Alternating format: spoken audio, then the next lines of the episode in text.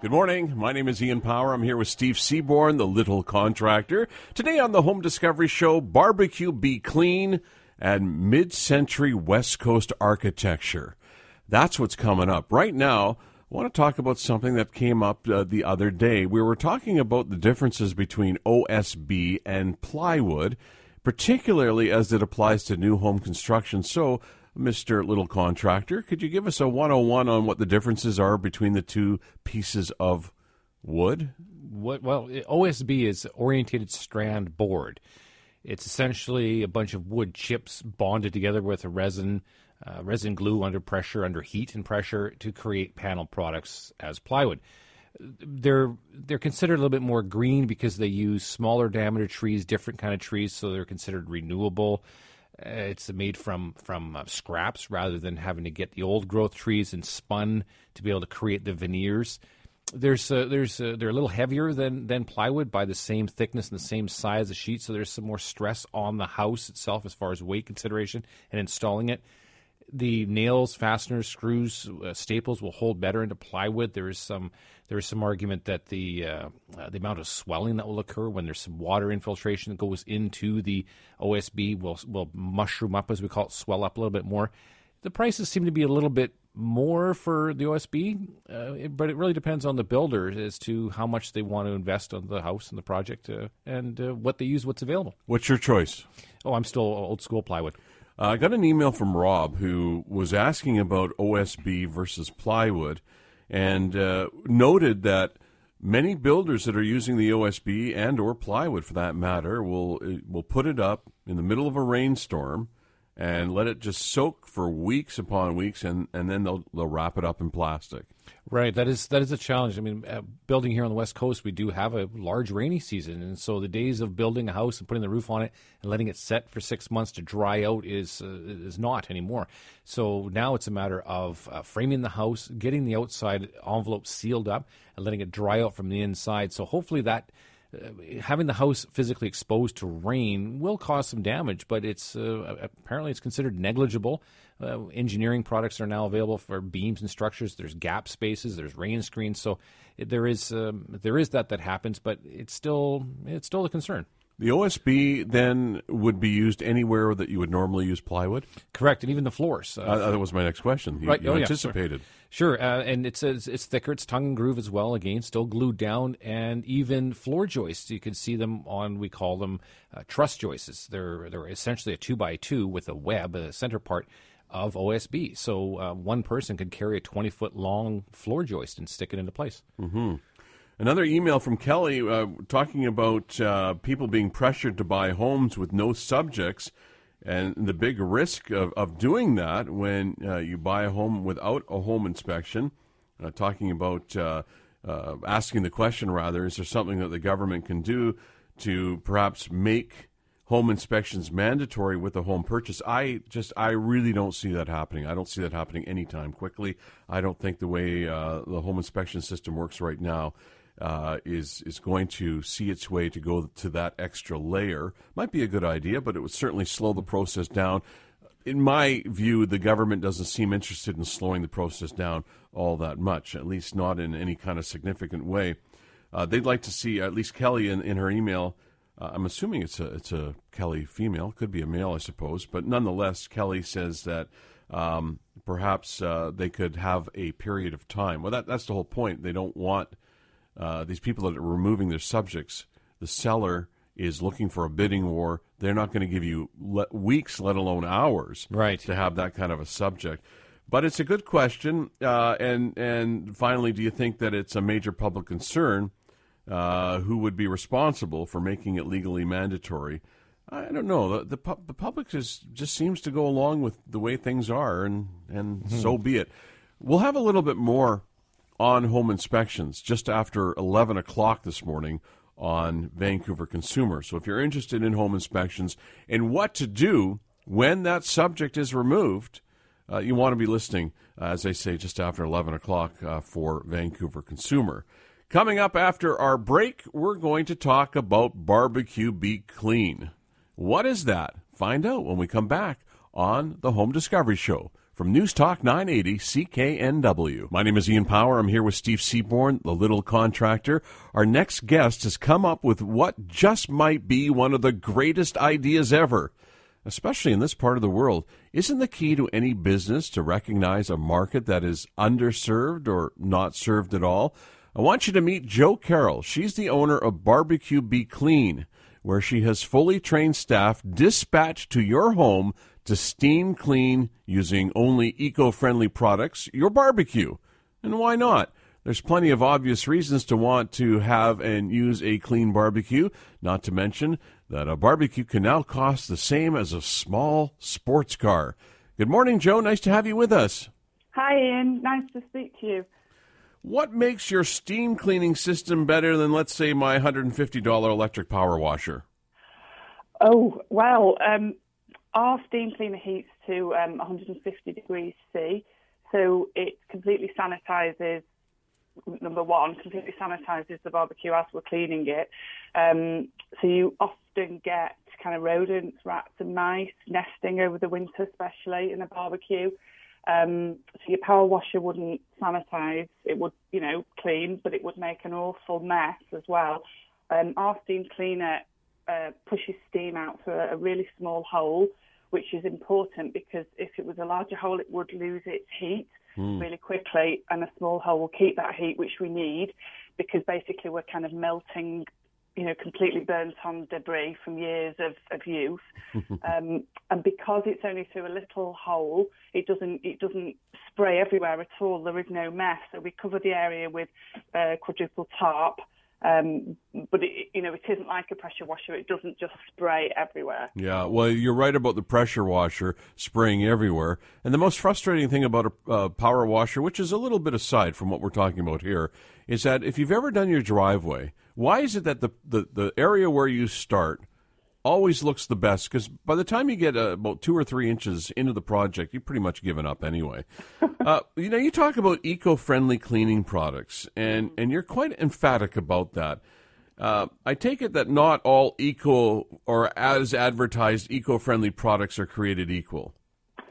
No, because if you go to um, various hardware stores or wherever you might buy uh, different cleaners. So often we go to clients' houses that use um, like kitchen appliance cleaners uh, to clean the barbecue. Um, and they think that, that that product's okay, but um, if you actually turn some of the uh, products around, uh, you'll see, you know, either the toxic symbol or the corrosive symbol. Um, and we sometimes go to barbecues where there are actual holes in the burners, particularly the burners, uh, rusty grills, and it's you know it, it could be attributed to, to these products that they're not they're not correct for the job that they're trying to do. So I also particularly wouldn't like to cook where something of a toxic nature has been on that cooking appliance. I just you know that's just my thing.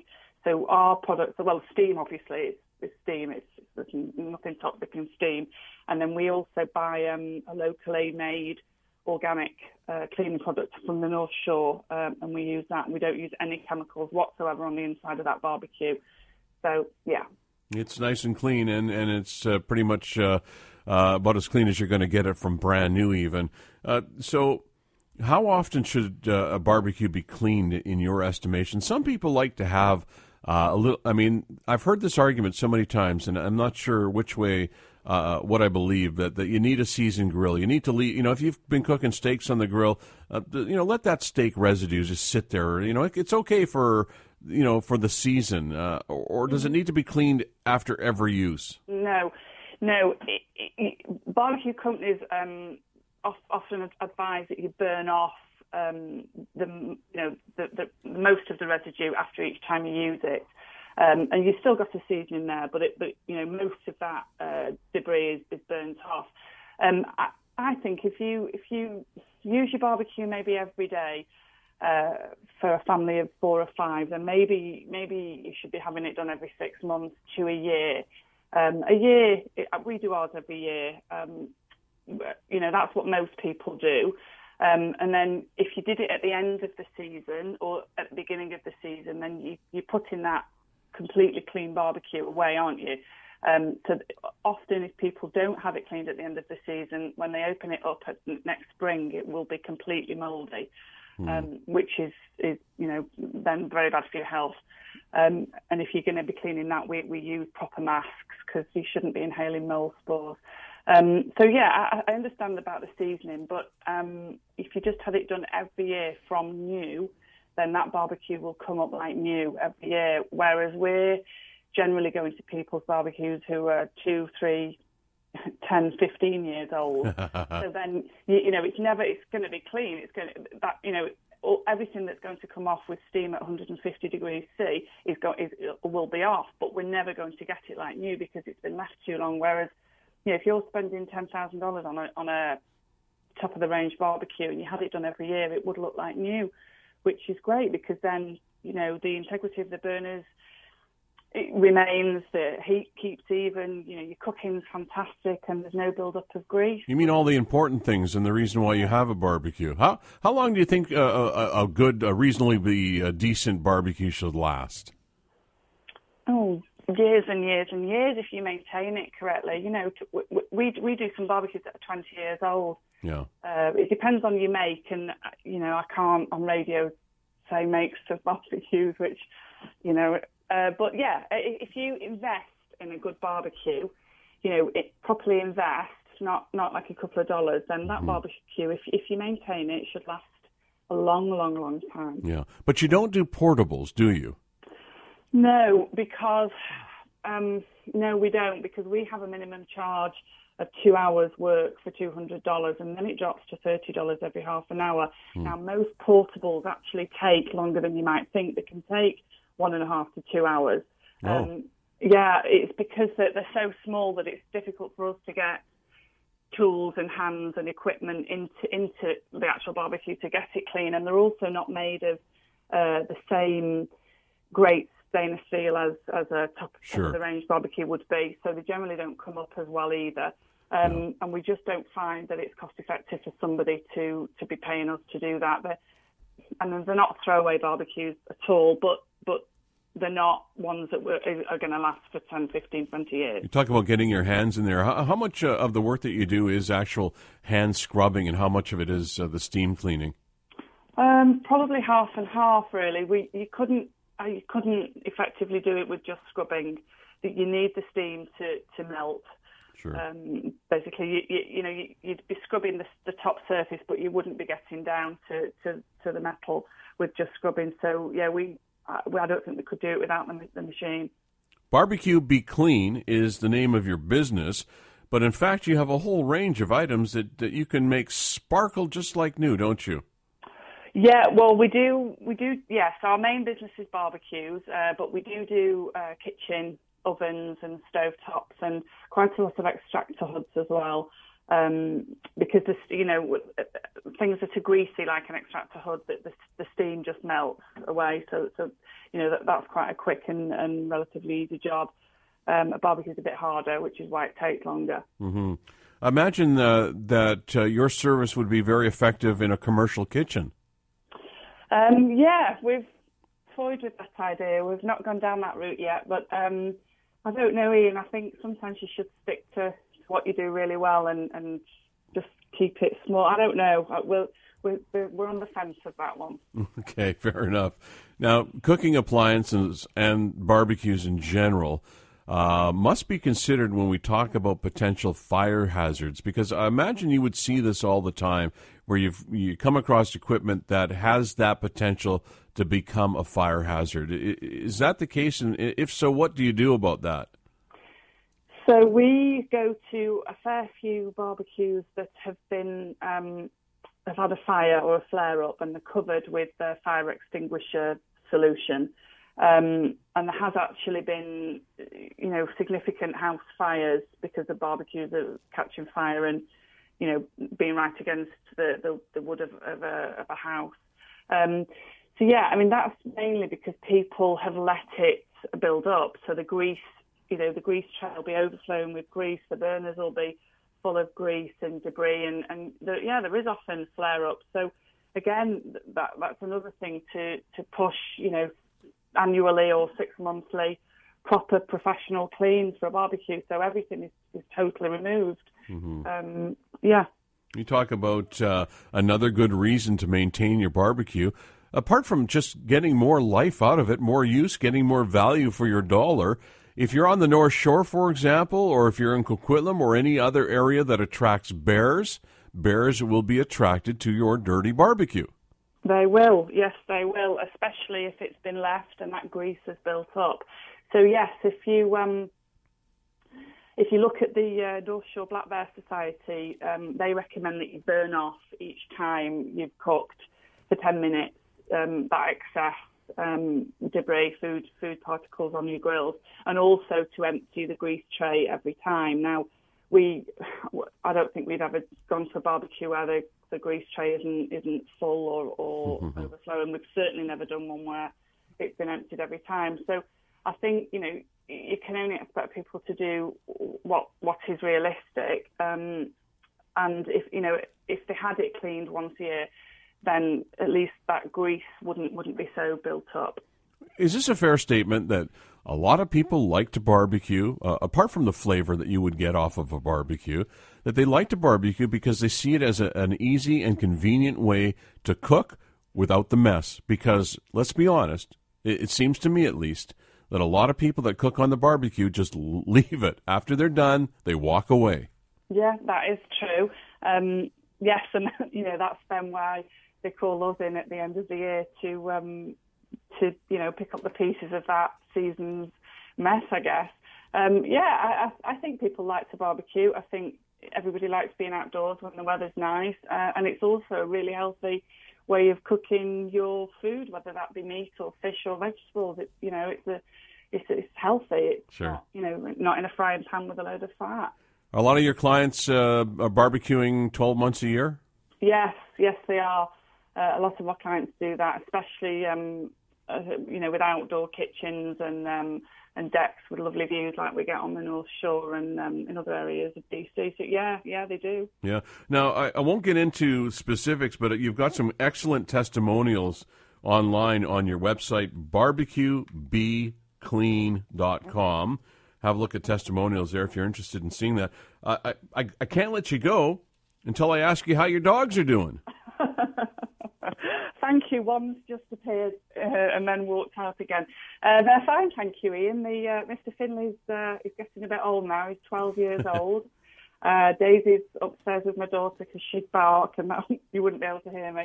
Uh, she's five and Elsie's four. So Daisy, Daisy's actually five tomorrow. It's a birthday tomorrow. Oh, wow. Thank you. Congratulations. Thank you well, it's a pleasure. I know that uh, your husband is busy. He travels a lot. Uh, you've got your children that are helping with the business. I just wanted to very briefly go over this because I think you've got a fascinating story. You, in fact, ran a dog behavior business. You're a former ER nurse practitioner from the UK, and at one time a coroner for the BC Coroner Service. And the the last six months, apparently, it says right here on this piece of paper that you were on the International Space Station. That's not true, is it? Uh, I couldn't possibly comment. Joe Carroll from Barbecue Be Clean. Check it out. Thank you, Joe. We'll talk to you again later in the season. Thank you, Ian. We're going to go and take a look at mid century West Coast architecture on the Home Discovery Show in a moment on News Talk 980 CKNW. Good morning. I'm Ian Power here with Steve Seaborn, the little contractor. Be sure to follow along with the Home Discovery Show page on Facebook. Mid century West Coast residential architecture stock has been dwindling in the last 10 to 20 years, but is increasingly more popular as many owners are looking to modernize these Vancouver specials and other familiar Vancouver housing styles. On Saturday, April 16th, the Vancouver Heritage Foundation presents the 8th Vancouver Special House Tour. And to tell us what to expect this year, and a 1966 duplex homeowner who transformed this truly unique property into something really special, we'll begin with Judith Mosley, the Executive Director of the Vancouver Heritage Foundation. Thanks for being with us on the Home Discovery Show, Judith. Hello, Ian. Thank you for having me. It's always good to talk to you. What makes this era of the 1950s and on houses, including Vancouver specials, so special? Well, it's actually it's a very interesting time in the city's history and development. So these different sort of common house styles. The Vancouver Special, of course, is one that's now pretty well known as uh, there's so many of them across the city. But th- these kind of house styles are really part of the architectural history of Vancouver. Uh, they've been around now for uh, ma- many of them for 50 years or more. And they do reflect the social history of the city. So, um, a, a, wave of immigration to the city um, during those decades, and also um, thinking about suburban living in the post-war years, and so on. So, um, it's really, uh, you know, quite quite interesting to look at these different house styles. There's so many of them that we really do have to think about how we're going to reuse them and uh, and update them rather than just demolish them. Um, there were over 10,000 Vancouver specials thought to have been built, and of course, when you start looking at other common house styles from from the 50s as well, then it's it's a large part of of uh, the housing stock of Vancouver that's involved in that. You talk about that wave of immigration that was moving into the area uh, post 1950s and certainly in, in, the 1960s and early 70s when you would have families that were coming into the area wanting to maximize the square footage of the property in order to have, for example, extended family living in the same house. And, and yet, as effective as that was, for many people, the Vancouver special was considered a bit of a scourge on the neighborhood. Well, they they were a very uh, straightforward house to build, and certainly they they popped up all over the place across the city. We see them from from Dunbar right uh, Dunbar in the in the west right down to the the southeast of the city. Um, I think they were built as a, a very flexible kind of housing. Um, they were pretty standard designs. They could be um, uh, permits could be sorted very quickly, and and building could start uh, uh, right away. So um, they were popular, as you say, for um, uh, the, the, flexible nature of the space, whether it was different generations of the same family living together, um, or as a rental suite downstairs and living space upstairs, and so on. Um, I think uh, probably attitudes have changed, you know, and people, many people in Vancouver grew up in in a Vancouver special, um, so probably have a, a real fondness. Mm-hmm. Um, and others, yes, it was uh, a different aesthetic. It uh, maybe clashed with with uh, a little bit with um, things that were already there. But uh, I think they were such a, a made in Vancouver kind of solution to the particular zoning we had and, and to what was happening in the city that um, they and they can be reimagined and, and updated in ways that um, make them just another part of the fabric of the city. I have a lot of fond memories personally of in southeast Vancouver, uh, being in a Vancouver special, uh, orange shag carpeting, the whole thing, right? And now, what I've seen over the past many years of what so many people, like our next guest, who will be on in just a couple of minutes to talk about what she has done, uh, have turned these into really special houses. How many properties or houses are on the tour this year?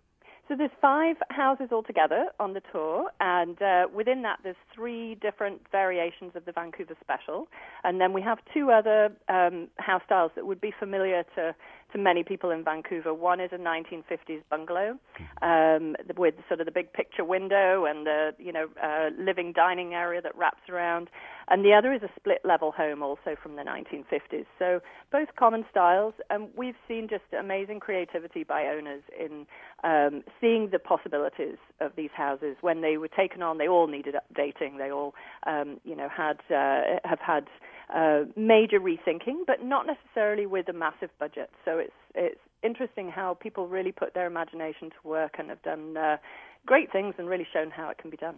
Got to put you on the spot, Judith Mosley. Which of these is your favorite? well, you know, they all are unique homes and all um, have a story to them, and I think um, all very worth exploring. I would say one that stands out to me as, as surprising. Uh, I think Julie's home is, is very interesting for that reason. I know we're going to hear more about that um, in terms of how they uh, went about uh, get, getting their, their Vancouver special. But I think another that's really surprising on the tour was um, an owner who actually purchased back the home that she grew up in. Oh wow! Long after her parents had sold it and uh, and then renovated it to make it work for her family. So um, really was able to see the potential in it and um, make some changes to open it up and so on to be more for today's lifestyles and what we expect now. But really saw the potential in a in a just a good solid family home. Before we bring Julie Lepper into the conversation, I want to ask you uh, why is the Vancouver Heritage Foundation involved with something that, as as I mentioned earlier, that many people would argue, in the case of a Vancouver Special, was it was nothing more than a blight or a scar on West Coast architecture. Uh, be done with it. Let let it go. Tear them down. Let's put up something new. That is the attitude, Judith. Uh, like that or not. So I'm wondering why is the Vancouver Heritage Foundation involved with something like this? Well, I, I, as I said, I think it is very much, these houses are very much part of the architectural history of Vancouver, but I think there's also just such a strong argument from the sustainability point of view as mm-hmm. well. So it's both that understanding the history of the city, how it's developed, and what makes our neighborhoods what they are and, and different from anywhere else, but also the the potential for um, really taking a more sustainable route than what is, as you say, sort of the dominant uh, approach that that we're hearing so much about at the moment in terms of oh let's just demolish and rebuild. And really um, that that would be an unfortunate thing to see happen across the city for the the neighborhoods that we that are so familiar to people and that uh, have their own different uh, styles and and uh, character. So that that's why we feel it's important. Vancouver Heritage Foundation's Vancouver Special House Tour, an opportunity to explore Vancouver's familiar housing styles from the 1950s and on, is Saturday, April 16th from 1 till 5. Tickets are available through the Vancouver Heritage Foundation website, vancouverheritagefoundation.org and uh, there's a special student rate as well.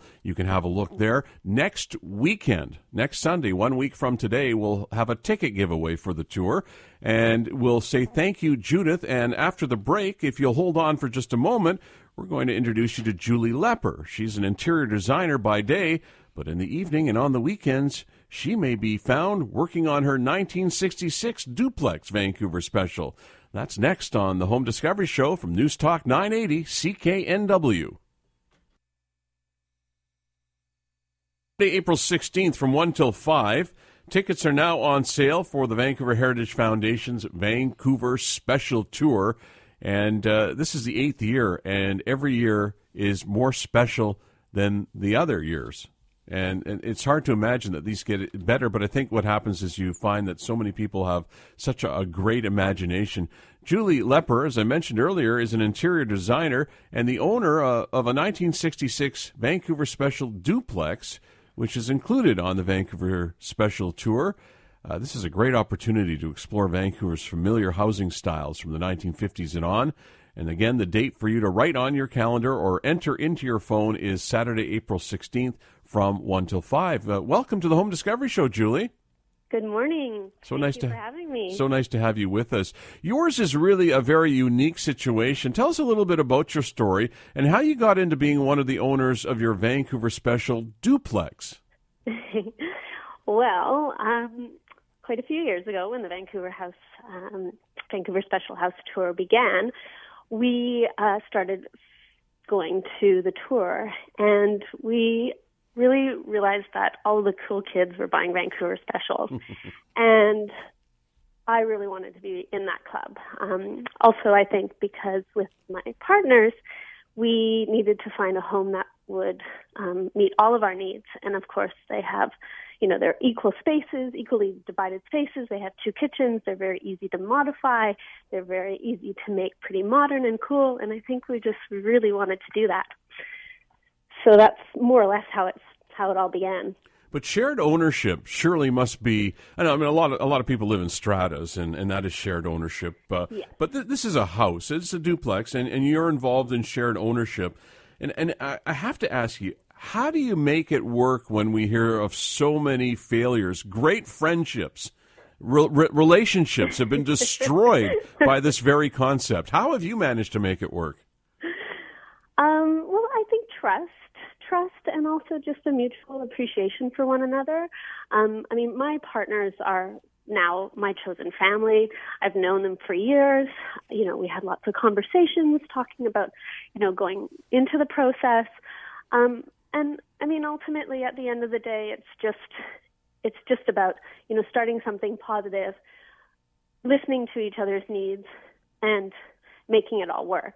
I mean, you know, sure, sometimes it's tough because we're not always on the same page, but at the end of the day, we always end up being on the same page. And I think that that's really sort of what is the most important.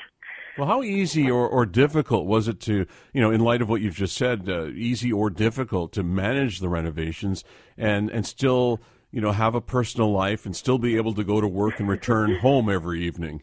Well, it's true. I mean, I was in design school, I was working full time, and I was renovating a house all at once. And it was, I mean, I look back at that time fondly, but it was crazy. I mean, I, and I was doing the work, a lot of the work myself because I was beginning to advise clients on renovating their homes and talking to trades. And I, I'd never tiled a floor myself. I had no idea what I was doing. Um, you know, I was, I remember like wiping off my drafting table with my schoolwork with like drywall dust and just like you know, thinking this is absolutely ridiculous. But you know, if I was to do it again, I'd do it again over and over. Is that right? oh yeah. Would you do it pretty much the same way, or or had you learned some valuable lessons along the way? I have learned some valuable lessons. Yes, yes. Well, I want to ask you, in, in that regard, were there any surprises that that caught you totally off guard in terms of the renovations? A lot of people go into it and they think, well, this is pretty straightforward, but usually it's anything but well, we all watch the television shows where, you know, overnight spaces get transformed. that doesn't happen. Um, it takes time. It takes a lot of planning. And I think the biggest surprise is that renovating costs money. So, you know, you really, you really have to, you really have to be thoughtful. And if you really want it nice, you have to use the proper materials. You have to plan the space out really well. And, um, and and yeah, I mean, at the end of the day, you know, things cost money. Um, so, I mean, I think that's probably the most surprising. I mean, of course, there's surprises behind the walls um, that you don't, you know, always anticipate for. Um, but you know, those sort of things you, you just you, you fix and you move on. What do you love most about this house, this Vancouver special? Now that you're settled in and the renovations are done. Uh, I think I think it's a very well laid out space. It's only 900 square feet, but it's three bedrooms. So um, it it feels larger than it really is, and I think it's it's just comfortable. I mean, when I have friends and family over, we hang out, and it's all you know very open, and um, it's a it's a great space to entertain, and I think that's that's what I love the most about it. Any advice for anyone who might be considering a, a Vancouver special or a similar vintage home for a similar like project? Do it because these these homes are great. They're often very well built. They're a great home for uh, two couples to renovate together. Um, they are they're very easy to modify. I mean, um, they can be modernized, they can be transitional, they can be traditional. I mean, really like it's kind of like a blank slate. You can do you can do really amazing things with them. Um, so I would just I I love Vancouver specials. I would suggest them to anybody. Now, now that you're an interior designer, do you feel like uh, there's a little extra pressure on you now? yeah, there's always pressure on me. Yeah, I mean, people are always. Uh, I mean, I don't get a lot of dinner invites because people say, "Oh, I don't want you to see my house," yeah. which is ridiculous. I, I don't get any either, and it's nothing to do with anything other than the fact I, I just can't make friends. Uh, so you're a, an interior designer with Smithley and Muir Interior Design yes, in Vancouver. My own firm, yes. Julie Lepper is our guest. Uh, the Vancouver Special House Tour, of which hers is one on the, the stops. A chance for you to explore Vancouver's familiar housing styles from the 1950s. Saturday, April 16th, uh, from 1 until 5. Go to the Vancouver Heritage uh, Foundation's website and pick up some tickets next weekend, next Sunday, one week from today. We'll give a, a pair of tickets away to the tour. And with that, Julie Lepper, uh, congratulations on your success, and thanks for Thank sharing you. your story with us this morning. Thank you. Thank you. Good luck. Uh, we'll take a break, and we'll be right back on the Home Discovery Show from News Talk 980 CKNW. Ian Power back with Steve Seaborn, the little contractor. One quick one that I wanted to get in, Steve, before we leave today. Uh, an email from Bradley. I was wondering if you guys could help. After painting, I wanted to add a bead of silicone to the trim boards to improve the appearance, but it seems like no matter what I do, I can't get it right. It's either too much or not enough. And I'm usually just left with a mess. Could you tell me, is there a certain type of silicone that might work better than others? If it's if it's a silicone, as as we're going to call it for for water uh, water dissipation or water removal, that's that's got actual silicone in it that should smell like acetic acid when you're when you're opening up the tube. That's not really paintable unless you go over it with an oil based paint. If you're looking to put something on before painting, like baseboards or, or interior or even exterior stuff, you're looking for something that has acrylic in it that says paintable on there. Some silicones will say they're paintable, but paintable with what? And that is a, an, an alkyd based paint or an acrylic uh, cover stain uh, that would have to go over top of it. So you really got to find out what it is. Your what's your end result going to be? I can see why somebody would be confused. There's so many. You go to the, the silicone aisle, and there's tube after tube after tube after tube. Yes. Assuming you've picked the right product, is there an angle that you want to approach it at? It's it's about you know 30 degrees somewhere around there, and and how I find it works well is to uh, draw back on, not on itself, but draw away from. So, in other words, go from where there is some sealant to where there is not sealant. And a wet rag really helps as well, or spray it with a very light mist. It Just help to glide the finger over top of it. Well, yeah, I was going to ask you about that. You see a lot of people that they they dip their finger in some water and then Yes. then run it across. Right, and and and it's really hard to do that when it's outside, for example, because it's drying on you. So a nice wet finger really kind of it really helps. I, and I always thought that that was a reason. The reason that contractors did that was they wanted to leave some kind of DNA print in the house, just in case something went sideways and the contractor needed to be sued. Oh, well, then that's that's why we use the saliva instead of the wet water. Amila Bamji has been our technical producer, and hasn't she done a fine job as always? For Steve Seaborn, Little Contractor, my name is Ian Power. Join us again next weekend for the Home Discovery Show, and stay with us for Vancouver Consumer. That's next on News Talk 980 CKNW.